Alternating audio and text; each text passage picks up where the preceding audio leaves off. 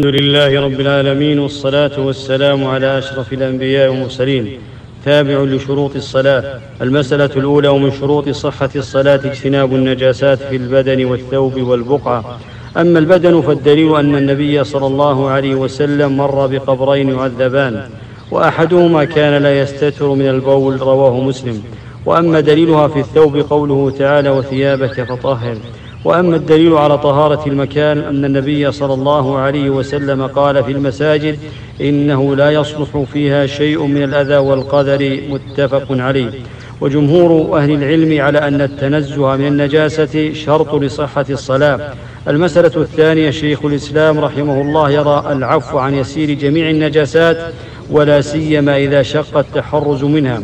وكذا يقال في مثل أصحاب البويات إنه يعفى عن يسيرها إذا أصابت أبدانهم مما يحول بينها وبين الماء لأن الدين يسر ويشق التحرز منهم. المسألة الثالثة لو صلى رجل على بساط فيه بقعة نجسة فإذا سجد صارت البقعة بين ركبتيه ويديه فتصح صلاته لأنه لم يلاقها. لو كانت النجاسة في زاوية البساط فإنه تصح صلاته. لأنه لم يلاقها وإن طين أرضا نجسة أو فرشها طاهرا فإذا صلى على هذا الطين الصواب أنها تصح ولا تكره. المسألة الرابعة من رأى عليه نجاسة بعد صلاته الراجح أنه لا إعادة عليه سواء نسيها أم نسي أن يغسلها أم جهل أنها أصابته أم جهل أنها من النجاسات أم جهل حكمها أم جهل أنها قبل الصلاة أم بعد الصلاة. المسألة الخامسة إذا صلى محدثا وهو جاهل أو ناسي فالوضوء شيء مأمور به. يطلب من الإنسان أن يقوم به والنجاسة شيء منهي عنه. يطلب من الإنسان أن يتخلى عنه فلا يمكن أن يقاس فلا يمكن يقاس فعل المحظور على ترك المأمور لأن فعل المحظور إذا عفي عنه مع الجهل والنسيان كان فاعله كمن لم يفعله سواء لعدم الإثم به. أما ترك المأمور مع الجهل والنسيان فيعفى عنه لكنه يمكن إعادته على الوجه المأمور به فعليه الإعادة. المسألة السادسة إذا سقط من الإنسان عضو أو سن فهو طاهر.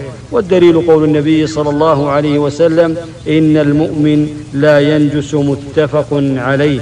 المسألة السابعة لا تصح الصلاة في المقبرة سواء كانت فريضة أم نافلة. لكن دلت الأدلة على استثناء صلاة الجنازة وهل يجوز السجود المجرد كسجود التلاوة؟ اختلف العلماء في سجود التلاوة.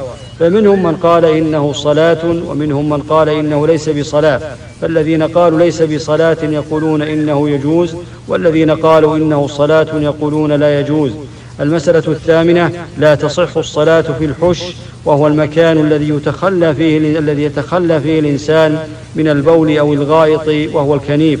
المسألة التاسعة لا تصح الصلاة في الحمام وكل ما يطلق عليه اسم الحمام يدخل في ذلك حتى المكان الذي ليس مبالا فيه فإنه لا تصح الصلاة فيه لا تصح الصلاة فيه للحديث الأرض كلها مسجد إلا المقبرة والحمام رواه أحمد.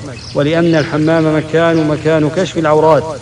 المسألة العاشرة لا تصح الصلاة في معاطن الإبل وفسرت بثلاثة تفاسير.